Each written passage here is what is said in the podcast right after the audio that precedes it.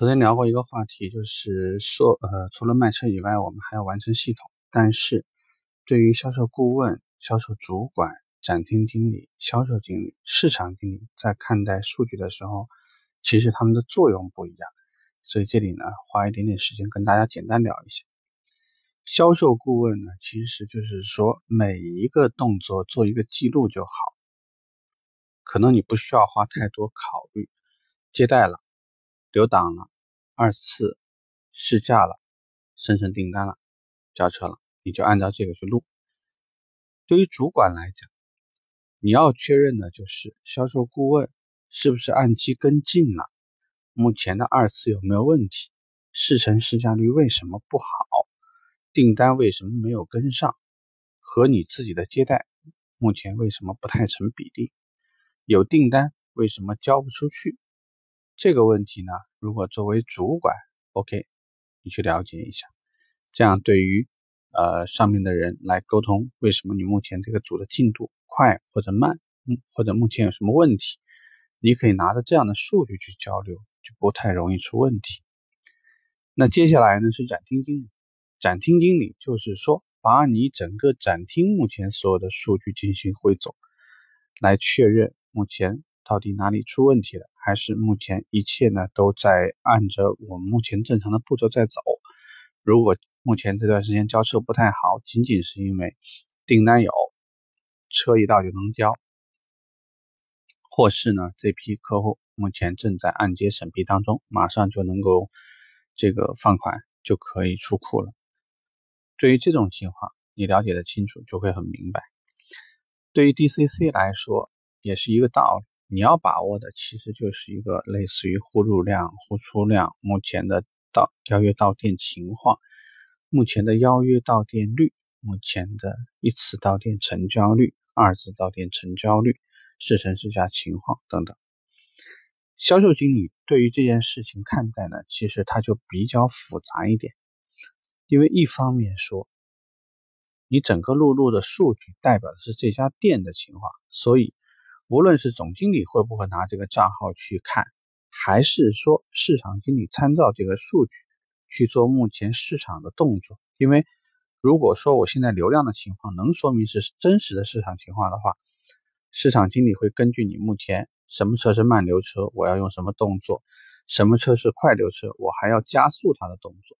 什么车是新车上市，我这段时间主要的工作会围绕这个工作来推进，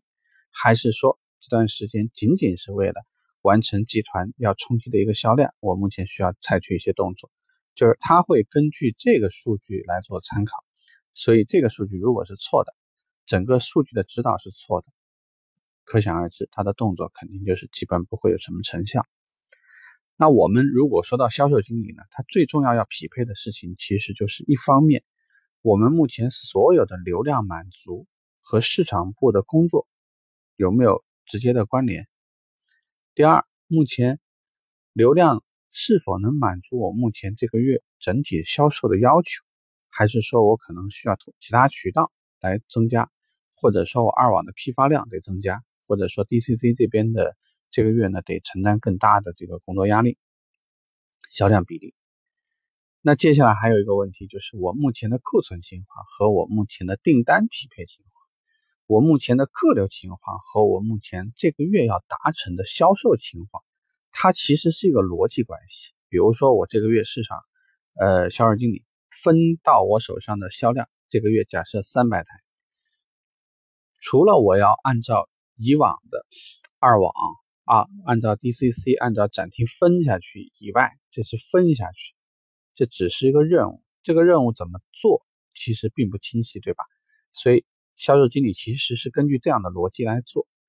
二网呢，一般是通常经销商这个提车，包括常规的销售库存，它都会有一定的规律性。所以像这样的情况呢，只要二网经理不要有任何其他的什么差错，或者说当地没有意外，我们指的意外就是其他企业渠道流入啊，或者是有一些新生的这个黄牛模式。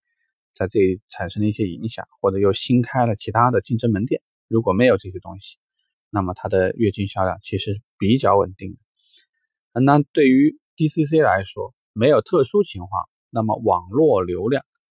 可能相对恒定。那我们要做的事情就是增加到店的噱头，无论是这个到店里啊，还是说我们这段时间利用这个市场的任何一个由头啊，促使本品和竞品在捆绑信息当中，使竞品的一些客户也更多的能够到我们门店来选择车辆。展厅始终来说呢，还是目前门店的最重要渠道，所以它的信息准确程度就直接决策。或者影响到了销售经理做决策的时候，他的准确度。我看上去这个车销售没有问题，订单没有问题，没有交出去，那这里就会产生缺口。这个车型如果说我本月缺口本身就已经很大，但是这个月我又没有匹配好一个好的商务政策，就是销售政策、绩效考核引导又不太对头，销售顾问老盯着别的车卖，到末了这个车的库存一大把。那可能会有，又会造成一些虚报呀，或者是其他的问题。某一个新品上市，厂家要求你这个月必须卖十台，但是市场部都忙于一些其他工作，流量进不来，我也手上也没有几个好的质量的潜客，那我这个任务怎么达成？其实销售经理你可以看，我很少认为一个优优秀的销售经理是一个很厉害的谈判高手。我认为最关键的一点就是他能平衡好。平衡好哪些事情？就是厂方有什么任务，我都知道如何顺利达成，并且呢，可以赢得比较好看。因为你整个的量怎么走啊，走到什么渠道去了呀？最后整个的价格政策是不是管控的很好啊？销售顾问的收入是不是很好啊？如果他收入好，是不是他流动性就会比较小呢？所以你有的时候会看到一个非常有意思的事情，就是总会有朋友在朋友圈里面发：“哎呀，我们这里招人。”薪资待遇特别好，试问，如果你薪资待遇什么都没有问题，那之前的顾问到哪去了？为什么他们会流失？看上去这件事情好像是不搭嘎的，其实这个就代表整体的管理水平、整体的薪资待遇，或者说你整个绩效考核导向是不是有问题？所以大家对待这些事情，牵一发而动全身。如果说你在车行做，其实最重要的一件事情就是要想明白整个逻辑，整个逻辑的思路都是清楚的，你就会发现很多事情，其实你就非常容易看懂了，看懂了，你的工作也就好做了。OK，这个话题说的有点长，好，下一期见，拜拜。